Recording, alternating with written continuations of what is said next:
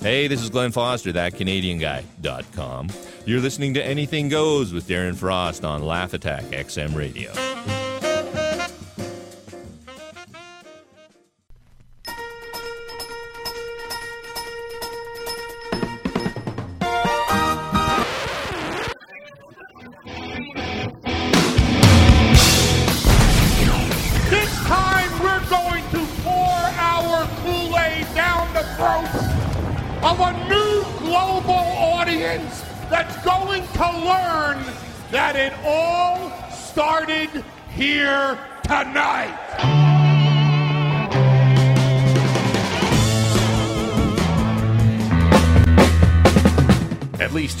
Life isn't as sad as ours. This is Anything Goes with Darren Frost, Dave Martin, and Kathleen McGee.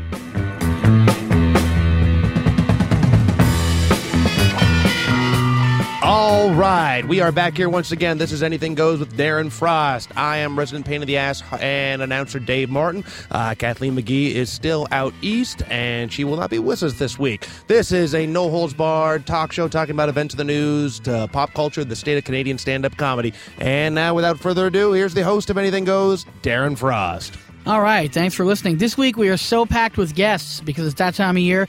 We're uh, just going to jump right into an interview. That time of Uh, year. It's that time of year, Dave. Yeah. It's interview time of year. Yeah. You know that. Post. Oscars, it's interview Yeah. time of year. Oh. Uh, this week on the show, we have documentary filmmaker Paul Kemp. He has a documentary called Save My Lake, uh, airing on Thursday, March 17th at 8 p.m. on CBC's television, The Nature of Things. Uh, Save My Lake is uh, a documentary, and it's also about is it too late to save one of the largest freshwater lakes in the world? And Paul Kemp is here to talk about it. Thanks, Paul, for being here. Thanks for having me, guys. Yeah, thank you, Paul. Uh, so this uh, documentary, uh, which I did watch uh, three or four days ago, just give us a, a basic breakdown for everyone at home what this documentary is about. Well, there's this big lake in the middle of the country uh, of, of Canada and Manitoba, and it's the 10th largest lake in the world, but not too many people know about it, uh, except for if you're from Manitoba, and then everyone knows about it 'cause Right. it has a huge impact on your life.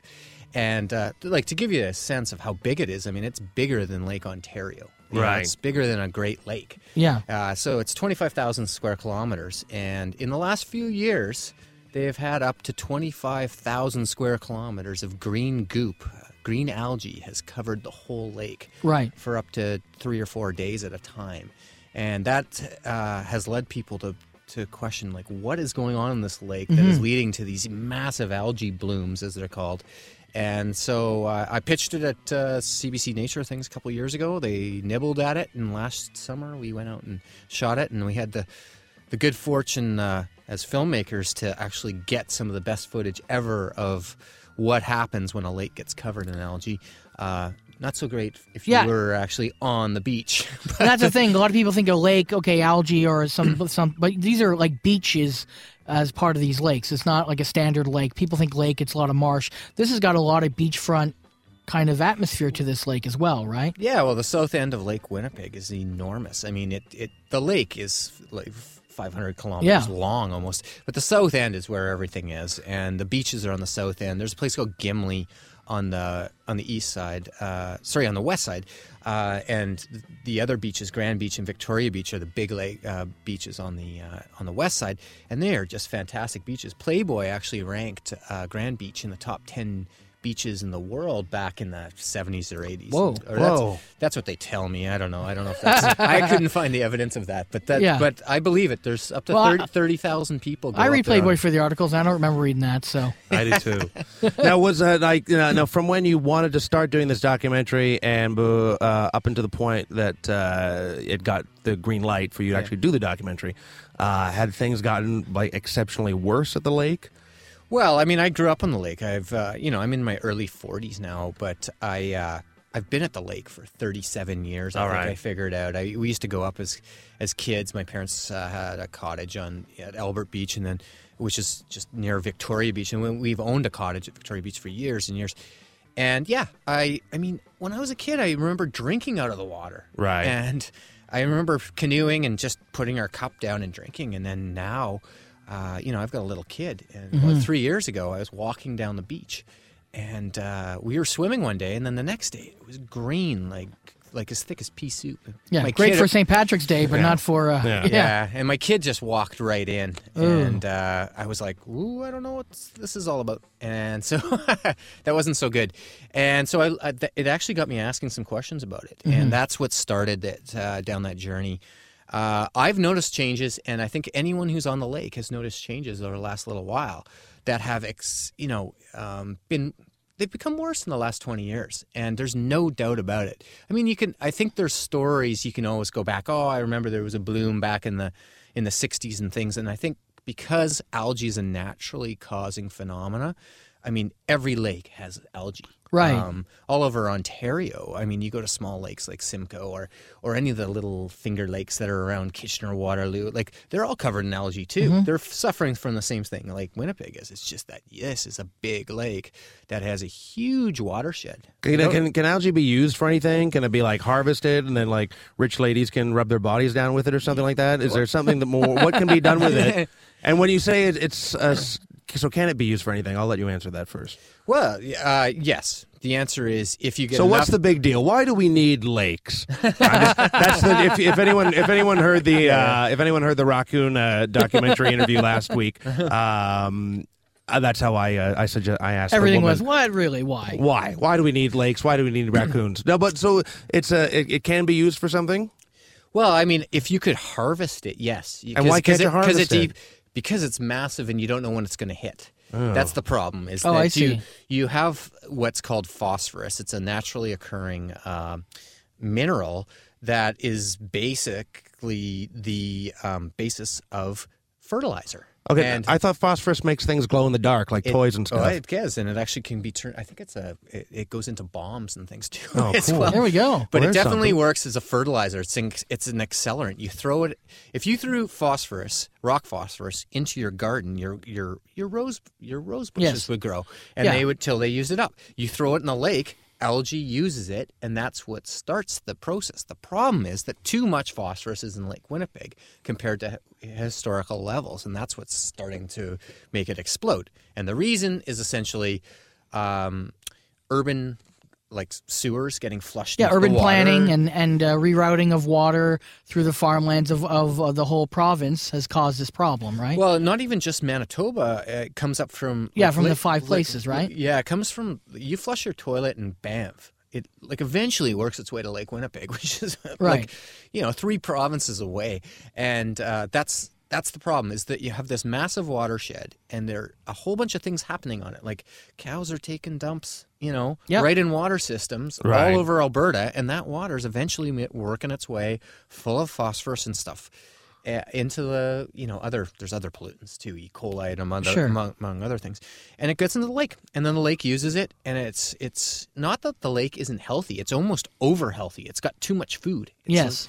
You know, and uh, then what happens is you get nice calm days, and the sun penetrates in, and boom, the thing explodes, and that's what you get.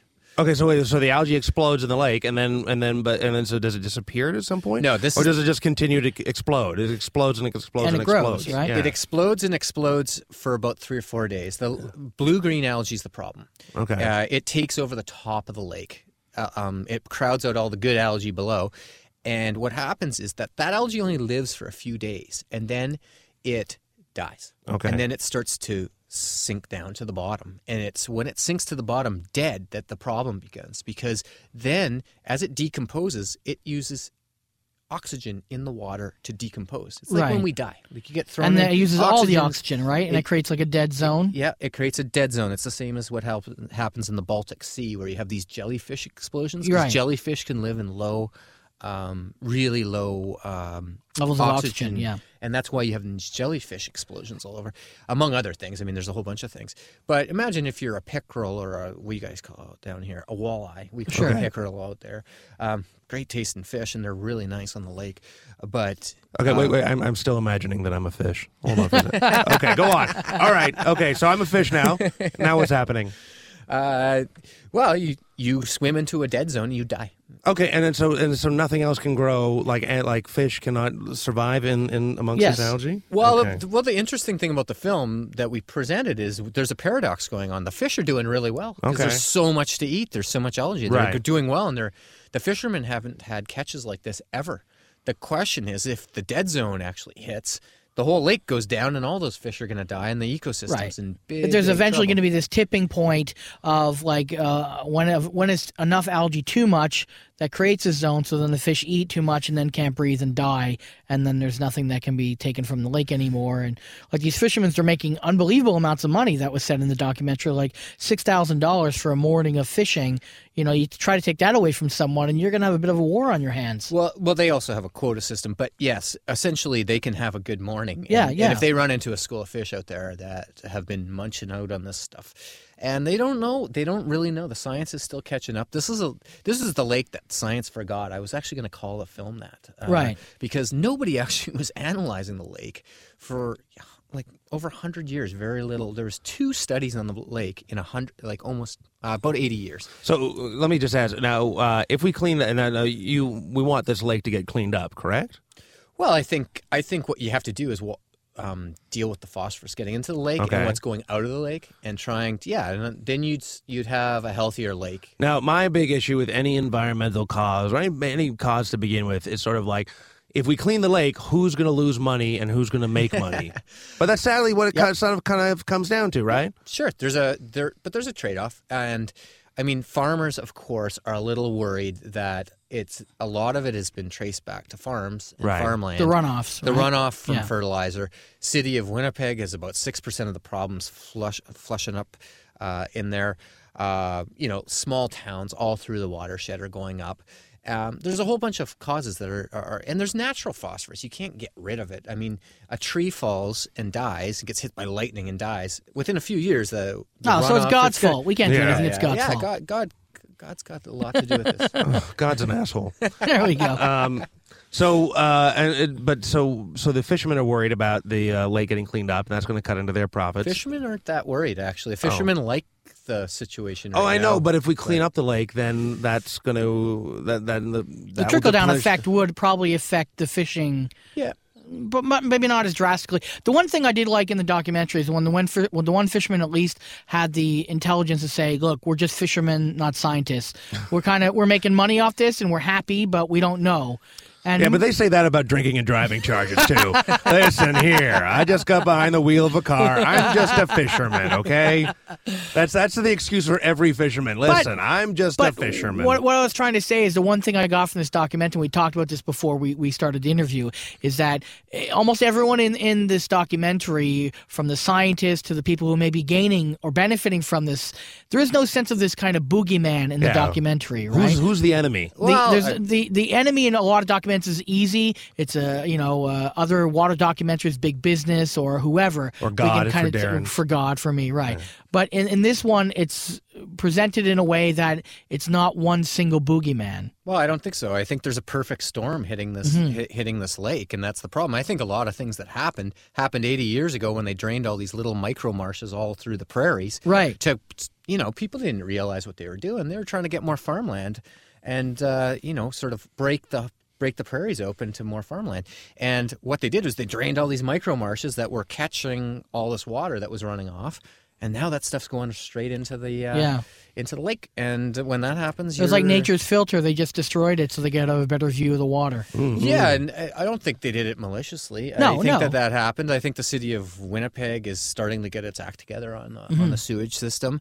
Uh, it's still six percent of the problem. I talked to lots of scientists who said they they could do a lot better, but you know they're having political debates. The government doesn't want to pony up all the dough to uh, to update all these sewer systems, which would cost a lot of you know hundreds of millions of dollars. Uh, lagoons all over these little. Every small town has a little lagoon. You've probably seen them. Those things are all in bad shape too. Like all around the lake, we saw all sorts of them that are leaching out, and no one was paying attention. But now they are. So I like think pregnant teens. We used to not pay attention to them, but now we. Anyways, I forgot. then What, Teen Mom came out. yeah, I got I got distracted. Something shiny was over in the Now, corner. now you're also moving. You this is going to be coming out in uh, in March 17th, and now you're working on a new series. Uh, what was it called? The Secret of Sin. the science of sin. Science of Sin. Yes. And man. and wh- and what is what exactly is that? Well, uh, as it sounds, I mean, we're looking at uh, seven deadly sins in four films, and each uh, film we take one of the uh, two of the deadly sins. Okay. Uh, in in the first three episodes, and then in the last episode we take on pride. uh, which is the mother of all sins, so it deserves its own Whole show. episode, right? And uh, yeah, so we're doing that for Vision Television and Christian Television. Actually, I've never had a commission from them, but Okay. they uh, they knew we were doing it for Vision, and they came in. And a series of international broadcasters, and we have a we have international distribution all over the world. So, So is there like a is there kind of a Christian bent on this show for each episode, or is it just purely Not at all. right? It's it's uh, we look at sin as I mean, sin is a Christian idea because uh, you yeah. know uh, it came out of the Catholic Church, but the idea of sin is something we take it bigger. I Right. mean, we have we interviewed an imam, a rabbi, a Catholic priest. They all uh, walk into a bar. yeah, um, and they all have their own opinion from a biblical sense or from a religious sense.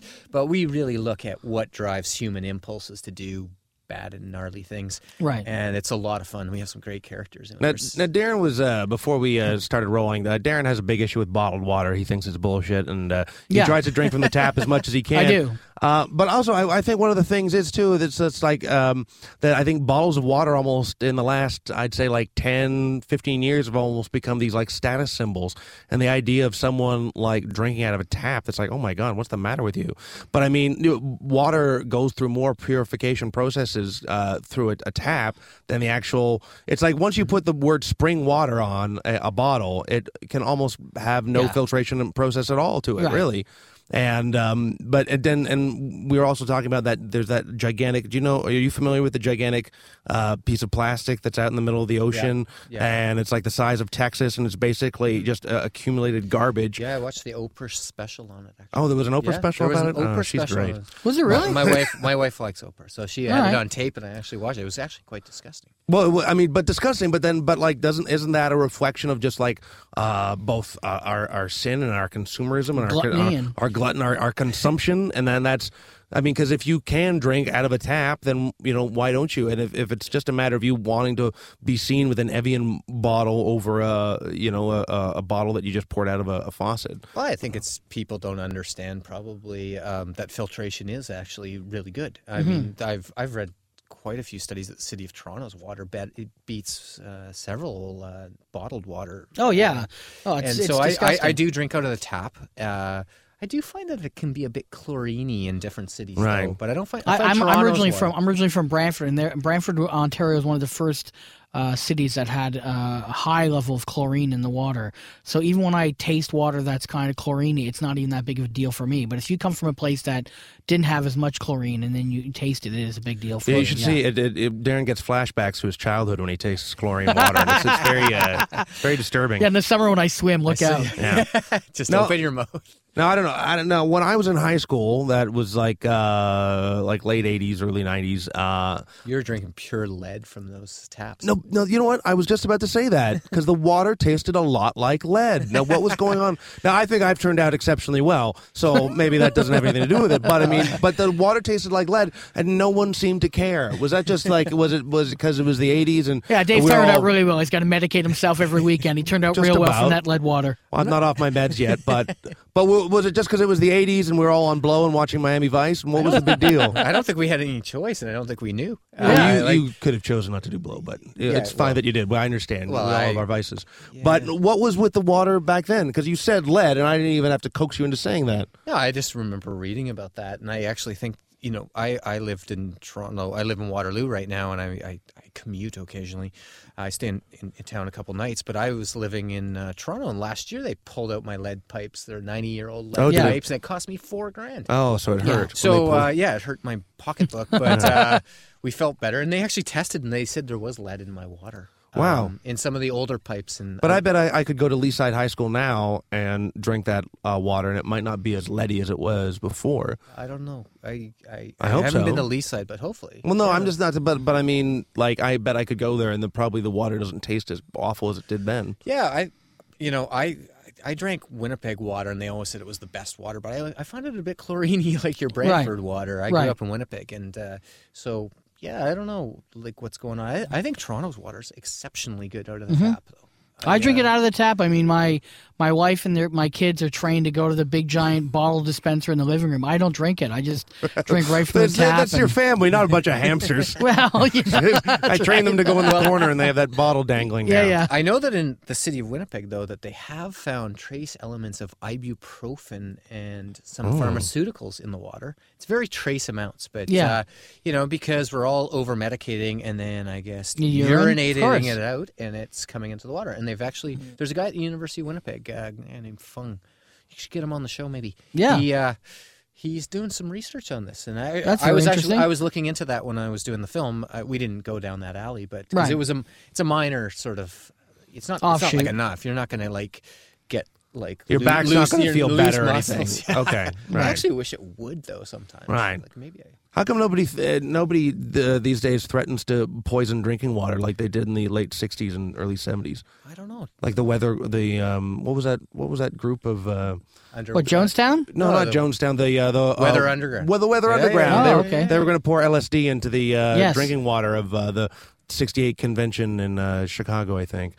How come we don't do that? That wouldn't that well, be because- exciting? well, I have a, I wouldn't catch a buzz in the morning. Just Back- get back out of the shower and it's all unicorns and swirly things. If you have Well, too much, you drink we- Winnipeg water with the ibuprofen, and you're fine. Yeah, Well, we did a be okay. documentary on terrorism, and the problem is that you disperse the problem, right? It, it goes too much out. You can't. No one actually knows that you've actually harmed them for long enough that the terrorism effect isn't as as great as you would as walking into the bottom of a you know a building with a bomb or a, a gun or something is more Right. catastrophic than this leaching out of wa- across a whole water system. Yeah. And I, I suspect it's very hard to get a concentration in that would actually Do that Yeah, kind of do damage. do anything to yeah, you. it wouldn't get a good enough buzz from it to be worthwhile. Yeah, yeah. The um, now, uh, what, now, ever since I was a kid growing up, Lake Ontario's always been horrible and awful.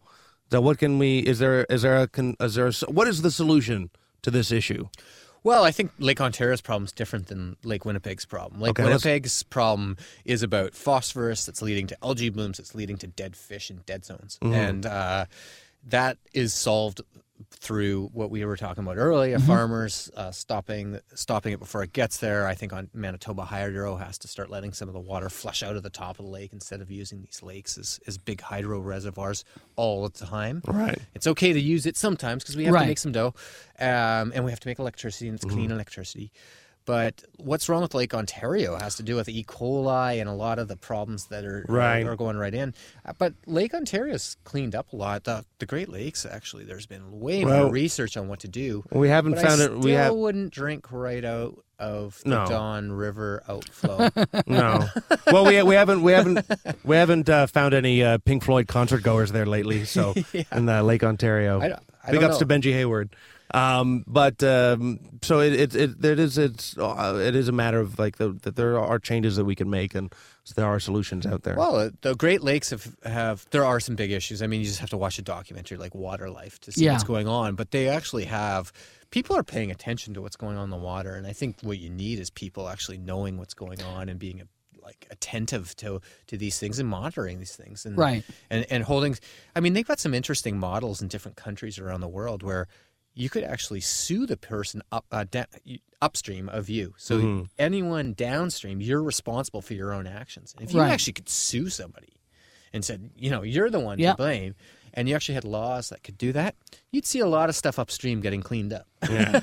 Now, just uh, we don't have a lot of time, but the one thing I did want to bring up, um, there's a lot of uh, talk about the Great Lakes, and not as much talk about Lake Winnipeg. And like you said, it's it's such a, a large lake. And do you think any of that has to do with the fact that one is beside Toronto and one is in the middle of the country? yes, I completely think so. Yeah, I mean I that's mean, what that was my people, first uh, watching after five minutes of documentary. I'm like, I didn't know how big the, how big that lake was. I didn't know how everything drained into it. I didn't know any of that because it's unfortunately Winnipeg. Yeah. Like, I don't mean to dog the town, but uh, unfortunately, being in the middle of the country, it's it's one of the factors, isn't it? I don't even think people in Winnipeg realize how big it is. I Right. mean, I grew up in Winnipeg, and I didn't really have, you know, you're always down at the south end. It seemed like a pretty big lake, but you could ride a boat across in like, I don't know, a couple hours or something. Oh, It's really? like Like, it's 21 that big? Well, it's 21 miles across at the South Basin. So uh, How many football fields is that? I just that's got a lot. That's a lot. Okay. I mean, we used to try and get over on the skidoos in the winter and stuff. It always cracked in the middle, and you'd have to drive. Like the guys nut, the nut cases would drive over this big open water. it's like I'm not doing that. But you know, every year that's a rough lake too. Mm-hmm. Like a lot of people every year. If you get caught in a storm out there, you're not going to make it. And uh, you know, I had a f- person I knew went to my high school who died there actually. So, um, you know, that's that's how dangerous that lake is. But yeah, you're absolutely right. I mean, people know what's in their backyard, and Yeah. you know, Lake Ontario and Lake Erie have a lot of people living around them. Yeah, of I course. mean, you've got And like you said, there's been other documentaries and so much uh, with the Love Canal and all that stuff that's been kind of bred into us, and uh, you know, so much American influence have already taken on this kind of plight. So it's a little harder, and I think that's one of the reasons why you know people should watch this documentary because I did learn a lot from uh, watching it. It's only an hour long, so it's on um, March 17th at 8 p.m. on CBC's television. The Nature of Things, and uh, Dr. David Suzuki is the uh, person who talks you all the way through it. So that was uh, very interesting as well. You know, uh, so uh, Paul Kemp, thanks for coming by. And uh, if you're working on anything else in the future that might uh, intrigue Dave, please come by. Yeah, we'll come back on when you're going to do the sinning thing. Yeah, well, we'll bring a couple sinners in. Okay, Yeah, great. Yeah, yeah. All right, Yeah. okay, yeah, come back when uh, that's going to be uh, airing somewhere. Yeah, well, it's airing in March actually. Okay, Uh, well, no, that's when you're uh, coming May back. May twenty third to twenty seventh. All right, well, whatever the fuck is happening, just, just- just come back then. Jesus, I'm trying to be Well, let nice. you know. Let you know. I'm trying to. I'm trying to be, uh, you know, uh, Yeah, yeah. welcoming. There we go. There we go. Good. I, I'm here. Okay, good. And you'll be back. I'll be back. Now with 20% more brand to keep you regular. From the bump. This is Anything Goes with Darren Frost, Dave Martin, and Kathleen McGee.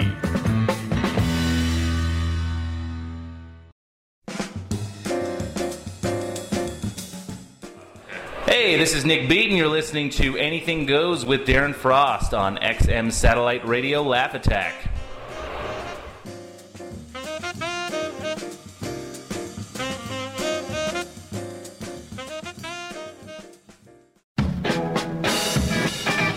Show me on the dial where the bad man touched you.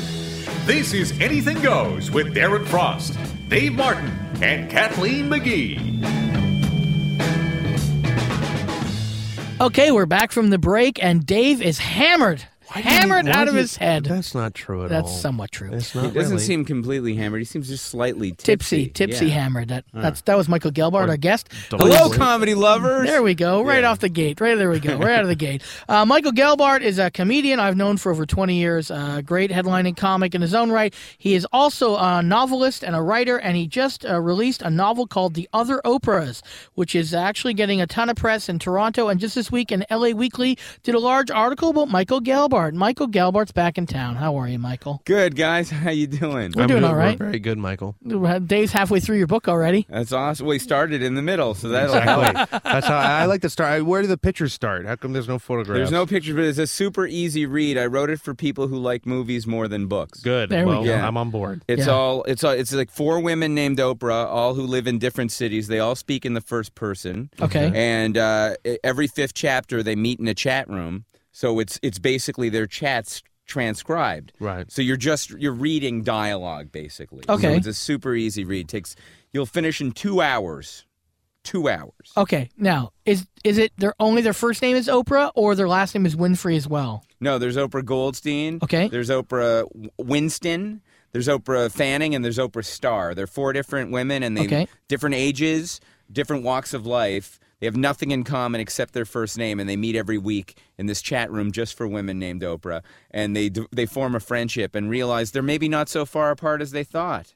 Okay, I, I have a quick question for you. Where does the where does the name Oprah come from? The the origins of her name. Yeah, or not even necessarily her name, or just the name Oprah. It's like when when some, if someone asked you like, "Hey, where does the name Elvis come from?" or "Where's the name?" Because they're just such iconic names. When you think of Oprah, you just think of one person. When you think of Elvis, you think of one person. Like, where does the name Oprah come from? Well, I, I don't know the origins. According to the story of uh, Oprah Winfrey's name, she uh, they made a mistake on her birth certificate and meant to call her some other name, and What? they spelt it Oprah. So that she's she, I think she's the first person ever to have that name. okay, Oh, really? Yeah, that's what I I've heard that. I don't know Okay. if it's true, but Well, someone said it's got to be true. yeah. That's how the world works in Dave's head. Yeah, okay. That's It's- right. It's all on me. I now. When did you choose? I know you've been a writer for a long time. You've written a lot of stuff for TV and movies and that. But when did you choose? I'm going to go the novel route because that's not really the the standard jump for a lot of comedians. They don't. They may do some fiction, but not like a novel like this. Well, ever since I was a, when I was a kid and I first started to love stand up, Steve Martin was already writing novels, right? So he was my first like the first stand up I liked when I was like 10 years old and stuff. And I didn't get his stuff. I didn't understand it, but I was like there's a grown man acting crazy. I want to do that one day. Right. And he had already had a book out called Cruel Shoes, right? So that was like a huge influence for me. And then, uh, you know, when I got older and I started writing on TV shows, I was mostly offered teen sitcoms and animated stuff that, nece- that wasn't necessarily um, like my kind of comedy. Right, or very rewarding. You do it for the rent, and it's it's a good it's a good uh, thing to do. But I understand what you're saying. You didn't get your creativeness out the way you wanted it to. Yeah, they're jobs and they're Right. they're damn good jobs. Yeah, and they nothing keep wrong you, with it. They you know they keep you in the game, and you still you know you get to write funny things. Sure. But you, I wanted to write something that was well. For I, I wrote a movie uh, uh, several years ago, and that got produced. It got sold, and it got produced, and I got to watch something that I wrote come out in a way that I had never intended. Right? It came out way worse than I thought, and some people still like it. I think it's a reasonably funny movie. Right. Some of the time, but just watching your own work unfold in a way you didn't like is kind of hard. Yeah. So when I came up with the idea for this book, I originally thought this would make a good movie, but uh, it seemed like the kind of movie that would be a book first. Right. So I decided to write the book, and that way, when it inevitably or eventually becomes a movie, at least people can see what I intended in the first place. Because uh, movies and TV are very collaborative, and I've got nothing. Uh, there's nothing wrong with that. And ultimately, even if you don't like something you did, you should just walk away at the end of the day. But I did want there to be an existing version that was at least close to what I wanted it to be. Well, very very few writers in movies and television uh, are happy with the end product. I mean, there's so many reasons things happen in movies and the way they're shot, and so I mean that's not an odd thing for you to have that experience. I mean, there's lots of people that I mean, there's you know decades of fucking you know shitty movies with great scripts that started that way. So I mean, you know that's the way it works. But to me, what's interesting is is that your your stand up is not very storytelling No, right? But you're doing novels. So Yes, to me, that's very. novel. But no, I know. But you may lead to another. But your TV, yeah, let's say your TV movie is almost like a, a small novel, you know, in terms of structure, or whatever. yeah, storytelling. Right, Yeah, but It- your stand-up is not that way. That's why I find it kind of interesting that you're you do more of this than than a different style of a, a, a book. I try. I want to tell stories on stage, but uh, you know, it's it's uh, it's really. I I really admire people who are storytellers on stage because. Um, Telling a story is a long thing. Like Right. I, I write jokes that maybe you have a a premise for something and then a few tags for it, and maybe the, you know you find enough tags or ideas about that one subject where it becomes a five minute piece, but it's still not a story. And Right. I've tried a couple of times to tell stories, and they don't. I, you don't know where the punchlines are, and if you're telling that story, you've now committed to a very lengthy story where you're not sure where the jokes are going to be or where Right. the laughs will be. So yeah, I, I, I like the style, and I I wouldn't mind even evolving into someone who does tell stories on stage, but I just haven't. Okay. Why, why why is that? Is is there, do you have a, a fear of getting? Do you ever feel like of getting too personal on stage?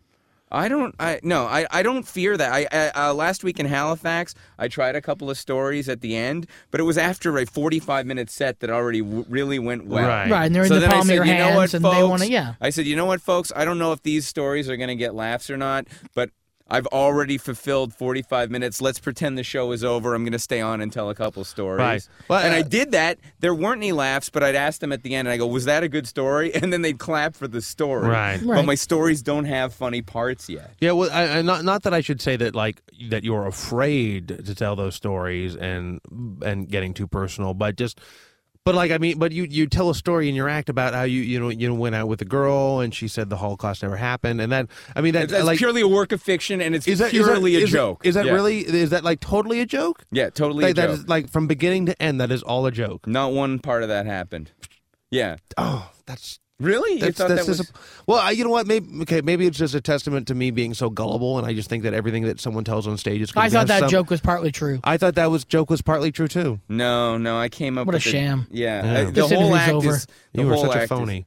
I am a phony. I'm smug. Yeah, And- like it said, my the one. right, let's the- say that. Let's the- bring that up. The I thought that one note that I had under Michael Yeah. Gelbart's name was Michael Gelbart smug. That's what that's what Michael saw. We invite him into our show. he comes into our room. He looks down at Dave Martin's notes, and it just says Michael Gelbart smug. yeah, and I'm all Actually, alone in the room at the time. Yeah. It just said Gelbart smug. Yeah, not didn't even yeah, Michael. no first name or anything. Nice, but, Dave. But I but I went to go and I didn't see. mind. Yeah. That's, but you, you shouldn't because not like that. I think that's a bad thing or anything like that. It's I a think stage style. It's but style, I, I yeah. think that's your character on stage. And I went to go and see you last night at Yucks on a Sunday night. And I know that someone necessarily on a Sunday night is not always throwing out their A game, but it like you were doing a what, admittedly a greatest hits show. But you you do come across on stage as a bit smug, but it is like that approachable smug that like not like you would ever think i think there's a line between being smug and pretentious and you have a you have a smugness about you that is both a guy that i would still like to hang around yeah, with he's a smug guy that you're friends with. Right. Right, Yeah, exactly. Yeah, yeah. yeah.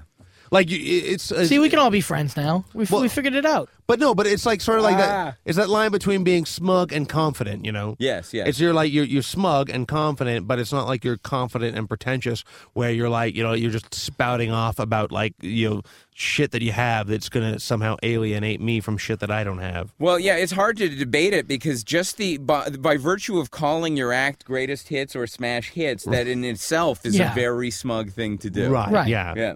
It's also announce an announcement that you're not writing new jokes. I don't do. But do you think the audience picks up on that? No, I don't Right. think they do. Uh, They're See, I don't think they do. I think you. I think the way you do it, it almost seems like a hook, like it's a joke. Right. That you're doing it, smash hits, smash hits. It's almost like you're doing. I don't want to say anti-comedy of it, but there's a sense of anti-comedy Yeah, to there's that. definitely that. But the interesting thing is when you started stand up and you had a ton of catchphrases. Sure, yeah, yeah, yeah. And uh, Good for me. and- yeah, Oh, good. yeah. Yeah. Hey, big shooter. Yeah, I love that that stuff, all that right? stuff, And you don't like any of that I hate stuff it, yeah. anymore. But you know, I used to mock it, as you know. Of course, And now, and now I have you know, hello comedy lovers sure.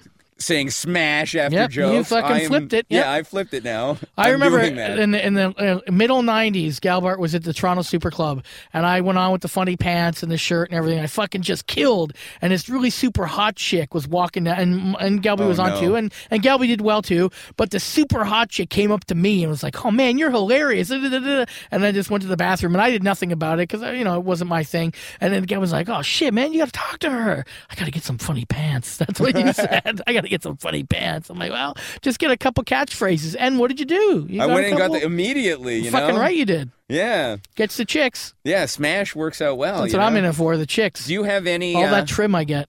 Do you have now? You, your character's evolved, and you're a different kind of stand-up now. Do Sure. you? Does the current uh, configuration? Does the current version of you have any uh, go-to like uh, words or phrases? No. No. No, I mean I call the guy fucky in the front row, but that's about it. Oh, okay. That's the only kind of through line. One one thing I, I do find kind of interesting about what you do on stage is that there's like a, and I'll say there's a semi Andy Kindler element to it. Is that you do sort of reference a lot of inside sort of catchphrases and elements that only comics might get. Yeah. But you do address it to, and I hate saying sort of the. Uh, the civilians or the the just the uh, audience members and the crowd, uh, you know, the people in the, you address it to the people in the crowd, but there are a lot of sort of inside references that somehow audiences members still pick up on. Yeah, you see, I I think that if they already like you as a guy or they buy your character and they're with you, they'll start laughing at stuff they don't necessarily understand so much. See, you know what? That's the I, I think that's very cool, and that's the first time I've ever heard that. Because I always do like that as a comic, both watching another comic when they sort of sort of open the doors to the comic world to the audience members, and when the audience members still pick up on them, even though they may have no idea what the fuck they're talking about. you seem like a comic who would do that sort of stuff. Do you do that stuff also? Uh, you know what? I don't do it as much anymore. Not as much as he used to. No, I used to be all like, let's. I don't give a fuck about the audience, and I'll just make the back of the room laugh. And now, I, I think somehow at a certain point, the idea of getting paid.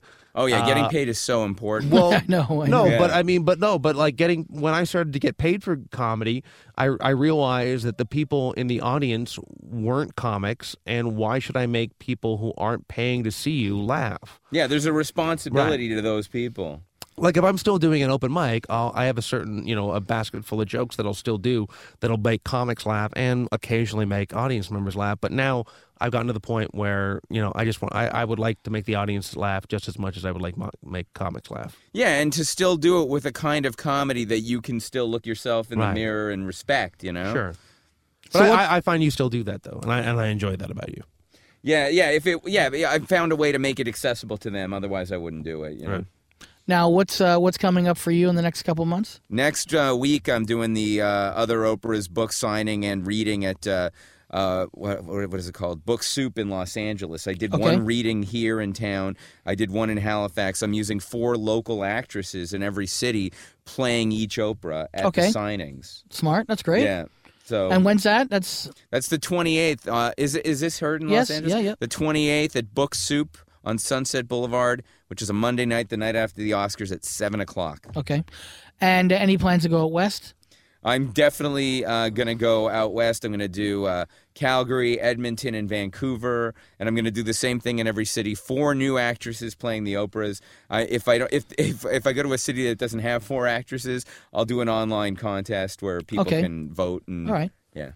And if people want to get in touch with Michael Gelbart, do you have a website, Facebook, MySpace? What's going on with you? michaelgelbart.com. No, that's not my favorite one. The other oprahs.com. Oh, you have the- that? Okay. Yeah, the other oprahs.com. People can read sample chapters of the book Okay. before deciding to buy. And if they buy it from that website, I sign it for them. I personalize the book. Nice. Uh, and then there's, of course, Facebook, Michael Gelbart, G E L B A R T.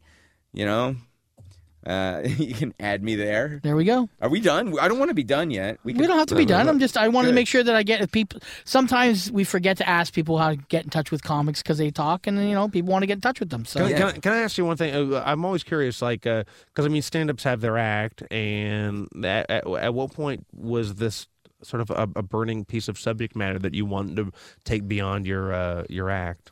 Well, the, it- did, did you ever have the other Oprahs as a, a joke in your act at all? this is what happened uh, when the book there, uh, she's just not he's just not that into you came out right and uh, women all over america were buying this yeah, it book went nuts. Yeah. and i thought you know i have a lot of insights and observations about my dating life and things i think about women and i would like to write a book like that but i think the ship already sailed someone already did it and they did it as well as you can do that so uh, sometime around 2007, I think it was, I was performing. I was opening for Greg Behrendt, who wrote the book, Right. for Oh, he's, a week. He's Mr. Relationship guy. Yeah, yeah, of, he's Mr. Relationship Guy, which I kind of his act uh, isn't really that much about relationships, but the book was right. Right. So I was um, I was opening for him at the Irvine Improv, and the shows were very full. And he said I'd been on he'd been on Oprah twice. And that changed his entire career. And Oprah told every woman in America should read this book. And there were audience members holding the book. And uh, I thought, wow, to have that kind of power where you can say everyone should do something and then you, they go do it uh, was just amazing to me. And then I thought, boy, it would suck if your name was Oprah and you weren't that Oprah. Right, Because yeah. no matter what you do, you're ne- everyone's going to look at you and think of her. And then I thought, that could be the way I can get my observations and thoughts about women into a book would be a fictionalized story about four women named Oprah and then put all my insights into the book. So I, I took stuff from previous relationships and I uh, included it in the stories. Now, if this gets to be made a film, have you thought of anyone to be the four Oprahs? Oprah Winston, my dream cast member would be Halle Berry for that, Okay. or Sandra Bullock. Someone who would, um, by signing on, would uh, uh, encourage other people, like guar- someone who would guarantee. Sure. Once a big person comes on, yeah, yeah, yeah. So they would be perfect for that. Uh, I never really describe what anyone looks like. I don't give any character a color. I so that way when it comes to casting, it, they could still it still uh, could go to anyone. Right. Uh, but uh, and I want it to be up to the readers to decide what people look like. But uh, here in Toronto, for example, I had Nikki Payne read the character of Oprah Fanning, who's the, I guess, the social outcast of the group, and she was hilarious. And in Halifax, I had uh, Evany Rosen from Picnicface, Yep, yep. and she was hilarious too. So I I mean, it could be a variety of different people. It's all up in, uh, up for grabs. And when you had had these four actresses do the the signing or the, the reading of the book, what's like what's the crowd like? It's I mean it's a bookstore, right? So What's the what's the scenario there like? I'm learning quickly that uh, I would. I think I would rather do these readings in stand-up clubs where there's already Well, I was an gonna ask audience. you that. Yeah, I would rather do it when I'm headlining a club and there's already an audience there because I was really nervous about my chapters and Indigo appearances because it's a very new thing. Right. And basically, the audiences are if I know a lot of people in that city, then a lot of my friends will be there. Right. And if I don't, then there won't be anybody. Well, no, you got a lot of press in Toronto. And, Yeah, some people and, did and show by up using didn't people know. like Nikki and other people that have their own fans, I'm sure they showed up because of that. And Yeah, you make a very good point. It was very well attended in Toronto, not as much in Halifax because the the Halifax chapters was uh, a half hour outside the city. Ooh. So it was uh, Yeah. it was like in the Costco kind of area. Yep, yep, yep. So yeah. uh, Yeah. yeah.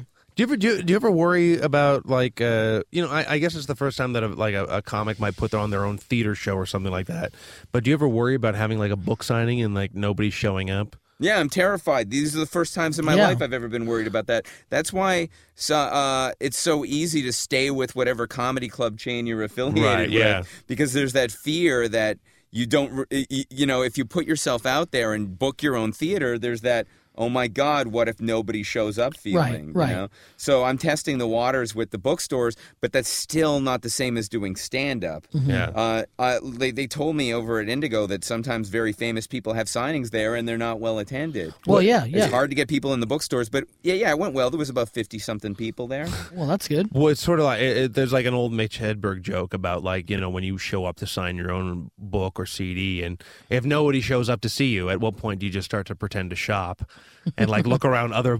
You, what what part do you start to like? Oh, I'm just going to shop for books. Yeah, that that it hasn't happened yet like that. No. And I've only got three. I've only I have the LA one left, and hopefully the LA Weekly uh, article Will will help. mean that I won't have to do much shopping that day. Right. Disguise yourself as a uh, just a, a browser in a bookstore. now, you you self published this book, right? I self-published it. What happened was I was uh, represented by this management company that managed huge stars. I was probably the one of the top, uh, the least famous people on their roster. So when I finished the book, they're like, "Yeah, we have a lot of a lot of our clients have books." And then they showed me the books by their clients, and every single one of them had this the picture of the client on the cover of the book. It was all those books where it was star-driven books. Right. And uh, my book is clearly not that. So uh, they said if we send it to publishing companies, we may be, get, be able to get you a tiny advance because the publishing industry is really hurting right now, thanks to people self-publishing and uh, building their own uh, fan bases on the internet. Everything is suffering: music, books. Right. So they said we might be able to get you a small advance, but probably nothing, and then you'd only make two or three dollars per copy. Right. And then I did a lot of uh, research online, self publishing versus publishing companies. And I weighed all the pros and cons. And self publishing looked like the way to go if you're willing to take a small financial risk. Right. It's not like a movie where you'd have to spend a million dollars. You spend a few thousand dollars, but your per copy. Uh, profit is amazing Sure. you just have to believe that it will sell Yeah, it's like it's like people ask me why I don't have my DVDs in stores, and I try to tell them that first of all, I have to battle all the you know, other product that's in that store. Like, who's really going to go into an HMV and go, "I want a Darren Frost DVD," when there's already 40 other stand-up DVDs in that section that's no one's buying from. You know, so I choose to go the self-published uh, road as well because I make all the money and I take all the risk, and I think it's a smart way. Now, can I get this on like a Kindle? Is it on? not yet it will be on kindle in the next month or so right, because I think that's a huge market. See, yeah, th- yeah, it is a huge market. It's huger than having a, a hard copy of the Yes. book. But the thing about me is, before, I was always the kind of guy. Everyone thought I was super ambitious and I was going to be like a big star, or that I cared about that. And uh, you know, when push came to shove, you know, I'd been on some network TV shows, but I was. Turns out I wasn't the kind of person who was really that motivated. Right. You know, I'd be on the Craig Ferguson show, Yeah. and then I'd put my arms in back of my head and relax for a year. Right. You know, I, I'd make money. And you were from- one of the first Canadians on that show. Yeah, yeah. I was uh yeah, it was 2005. Right. It was like Stewart Francis and me were the first Yeah. ones on it. Yeah. And so but I relaxed for a long time afterwards to the point where they asked me back in like 5 months if I gave them a second 5-minute DVD and I never did it. Like I something in me was like, "Oh, I'm making this money writing for teen sitcoms and and animated series and I lost some of my incentive or my drive. I got really complacent, right? Right. And then uh, I just woke up one day and said, I w- you know, I was always the kind of guy people thought was was going to do stuff, and now I'm just getting very relaxed. And uh, and and I always used to say, you know, when I finally do decide to do something, yeah, I eventually will. I don't know when, but I will. And then eventually, like, am I going to be the guy who's constantly declaring that he's going to do something and Right. just doesn't, Right. like most people? So I finally said, I like this idea, and I think, you know, I you, you go to these cities and you're doing stand up anyway, and you have something to sell at the end of the show. Yeah. Uh, it's it's much better than being a different uh, the, like a regular author goes to a city, flies there, stays at a hotel, and if his book signing doesn't do any business, he just flies home. Yeah. Here you're being flown to cities, given a hotel room, and paid to do stand up. Yeah, yeah. And, you might as well double, double, Yeah. double it up. Yeah. and uh, the audience that just liked your show is going to probably a lot of them are going to want something of yours. So the stand up kind of advertises for the book. Yeah, like if you do the book signing on the Saturday or even the Sunday, you could push it on the Thursday or Friday or Saturday shows that you're also doing a book signing. Is what yeah, you're saying? exactly. Right. So all of it is uh, all of it helps, and the uh, the book sells better at the comedy club than the book signings because Yeah. there's just way more people there. Right. But I still think it's kind of important to have it at the bookstores Sure. just to legitimize it further and to just get it in the system of bookstores. Do you think that some people think that the uh, book is gonna gonna be an extension of your stand up act, and that's why Uh, they buy it? Yeah, uh, they. I. It's nothing like my stand-up. That's the thing. You know these these characters are nothing like the the the the person I am on stage. Right. But uh, you know, just like you're, all of our stand-up acts, there's a piece of us that is that person. Right. And I'm just bringing that piece to the audience. You know, Right. and this is uh, this is just something different, but it's still funny. Yeah. Can, I, can, I, can I ask you a question? How, how did you find these Oprahs? Oprahs? I made them up. No, you didn't make them up, did you? Really? Yeah, the, these are fictional characters. Are they seriously? Yeah, they, Yeah. they don't exist. Oh fuck. What am I? All right. Okay. Fine. Yeah, it's a complete work of Is this is a whole book is a whole sham? Well, no, it, Well, that means all fiction. fiction is Yeah. sham. It is. Yeah. Yeah, it's a, a novel. It's Says, a- uh, that's what a fucking novel is, Dave. I Yeah, thought no. that because there's How peop- fucking hammered are you? I'm not hammered. I'm just gullible. I just thought that you no, I actually wasn't found trying to pull people a fast that. one on No, anyone. no, Oh, no, really? mine wasn't. It's just Oh, Dave well, lives in the land of chocolate, and No, I. I this it's not chocolate's the got a bit of of- sherry in it. No, there's no sham in this. This is uh yeah. There's no sham wow in it either. Just like all the movies and TV shows Yeah. we like are not shams. All right. Okay. Yeah. Yeah, this is Jesus, I Dave. thought I thought that you went out and you found Oprahs. No, no, no. Because that's possible. Have you just control alt deleted or something and just reset yourself? Or Well, no, like, that's why at the has this beginning of- interview not happened? Or No, I- at the beginning of the interview, I said that, like, you know, why is what's the origin of the name Oprah? Because I thought that okay, well, fine, forget it. I about it. took I took like little stories Get from out. Women I'd known. Okay. And uh, relationships I'd All right, had no, or I'm- insights. Remember and he I said gave that? them to my fictional character. yeah, Uh, maybe I wasn't. and there's a paying chat attention. room, you- and every fifth uh, Yeah, no, I thought when you chapter's said there a was a chat room. chat, I okay, all right, I didn't realize that the f- chat room was fictional. Yeah, Jeez. that's I thought fictional that too. I thought you but we've somehow all known This week four it's vodka. people- Next week it's peach schnapps. I think we all we've all known four people like those four women. So yeah. All right, it's a sham. I don't really. I've That's what never. we've learned. I've never Yeah. known for Mi- women. Michael Gelbart is smugging a sham. I thought. I, you I, can't let go of that smuggest S word. I ever. thought you were like a Michael Moore and you were disrupting the timeline of these. Okay, all right. No, no. But I know that there are going Well, to be can- new people born that are named Oprah. Now, Well, yeah, now, Not you because know- of the book, but because you know That's she's 'cause a of her super name, famous yeah. person. Well, but do you know how many people were named Maximus after uh, the movie Gladiator came out? Do you A know how many? lot. Yeah, a lot. That I that's the only number Seriously? I had too. Yeah, they do- you you can get a register of how many babies have been named a certain name after uh, a certain date. Wow. And a number of babies were named Maximus after the movie Gladiators. like when we were Gladiators came younger and 90210 was big, they- Yep. like uh, wasn't uh, the name Tori became Yeah. big, or Yes, Brandon Dylan. and Brenda, And or, Dylan. No, not Brenda. Actually, that the name. Okay, the name Rhonda. You notice you don't meet any 25 year old Rhondas, right. It's In the the- old joke, yeah, like Gladys and how Yeah, names get but it- older. it's, and- it's just interesting that after 1976, the name stopped. Like you can meet a 34 year old Rhonda, Right. But you can't meet a 32 year old Rhonda. Right. It just stopped. well, I don't know if you know or not, but I wrote a novel called The Four Other Rondas, and uh, it's not a All right, sham. I okay, actually all I right, tracked all right. four I- I Rondas. hear- wait, wait, wait. I tracked four Rondas. One was in San Diego. With a dart One is in Los Angeles. One is in Toronto, and one lives in Days Head.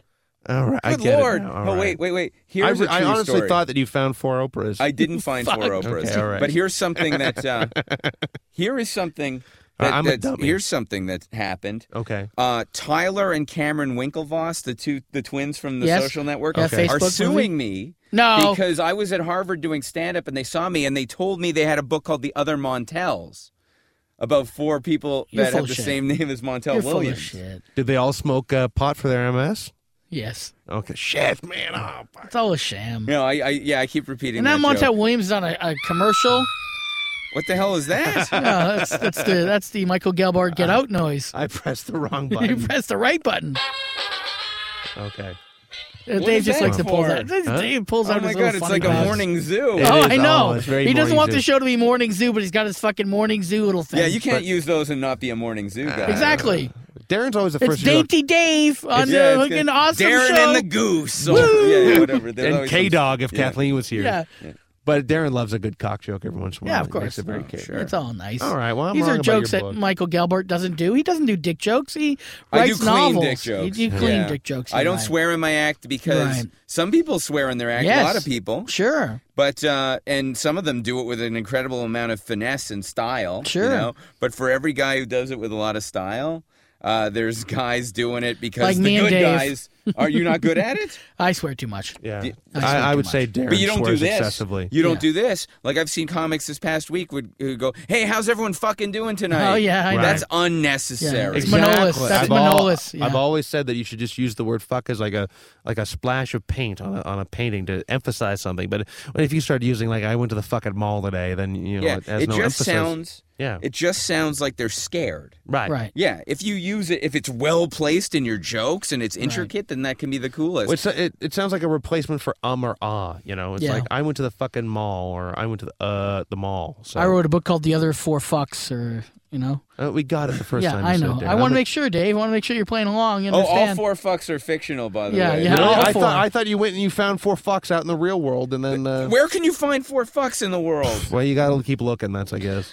Well, unfortunately, we're out of time, Dave. You pull one over on me, Michael Gelbart. didn't you? I wasn't trying to pull No. anything on anybody. Okay, I, so- I just I wanted to believe. You know, like every Disney movie, I wanted to believe. theotheroprahs.com. You can always get a copy of the book, and michaelgelbart.com to find out for stand-up reasons where you're going to be. I hope you do go out west, uh, Michael. Seriously, because I think in Calgary and Edmonton you do really well. Is that is that? a no, I'm serious. I, I think you do well. There, there are great chapters and Indigo bookstores there, and there's a great couple clubs. You can do well and do that and, whole piggybacking yeah, and, and, thing. and cowboys and guys that work on. Why do you rigs. always feel like every time I pay you a compliment, it's like some kind of fucking asshole thing? Like you know, Because- like I don't mean it. like, I don't I'm, that you or guy. something. No, like, because last guy. year we drove all the way to Ottawa to Yeah. do those gigs, and you were. and I said nice things to you the whole fucking way. No, you were kind of. No, you weren't that bad actually. I said nice things, Yeah, and I also great. said bad I- things, but you had to admit to me that yeah, you're probably right on the bad Ye- things, yes, Darren. Darren. Darren definitely calls you on things. Right. Does not let you like. He makes you look at yourself and Right. tell the truth, Right, and I think that's a great thing. sure. Yeah. And I can pay a compliment. I even said to Dave earlier today that I like your stand-up comedy quite Yeah, that's how you know it has value. If Darren Frost compliments you, Oh, it's that's all not that a matters. lie. That's all that matters. Well, no, the other things matter the Roger in. Ebert of stand-up. Other things matter in life, but if Darren Frost says he likes something, there Yep. he's not lying to you. But you are smug. He's not lying when he says what he says. there we go. yes. It's in the notes. It's in the notes. Uh, okay, thanks, Michael. Really appreciate it. And next time you're in town, come on down, and uh, hopefully you'll have a new novel, and we'll talk about that. Or maybe this will get uh, you know on Oprah's Winfrey show. You never know. I, I you know, I didn't write it for that. No. But, Oh. uh, okay. Anyway, guys, it was a pleasure. Thanks. Thank you for coming down, Michael. No problem. Don't touch that dial. It was molested and it brings back horrible memories. This is Anything Goes with Darren Frost, Dave Martin, and Kathleen McGee.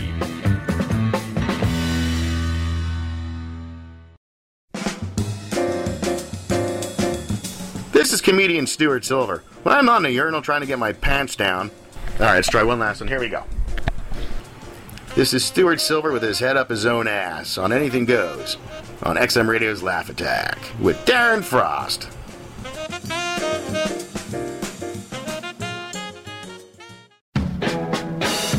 Even when you're a star, a punch in the head is still a punch in the head. This is Anything Goes with Darren Frost, Dave Martin, and Kathleen McGee. Okay, we're back from the break, and unfortunately, we're so jammed with guests this week, we're out of time. We don't have any time to rant or say anything that's happened in the last week. So if you have any questions or concerns, you can always find us through telephone or internet. We don't have the time to even give you that. So uh, if you're interested, we have a Facebook group, and also we have new episodes, don't we, Dave, on iTunes? Uh, we have new episodes uh, on iTunes, and I want to uh, give a very, very quick shout out to uh, Teresa Putnam, who uh, I hope I have her name correct, but she sent a Laugh Attack an email telling us how much she enjoyed the Valentine's Day episode of the show with uh, Kathleen McGee, where I embarrassed her giving a, her a gift on the air, and Rebecca Kohler. So that episode is going to be put up onto iTunes as soon as possible, and then we will also have the Marc Maron, Christopher Titus, and Anthony Jeselnik uh, complete interviews up on iTunes uh, soon, soon, soon. So check those out.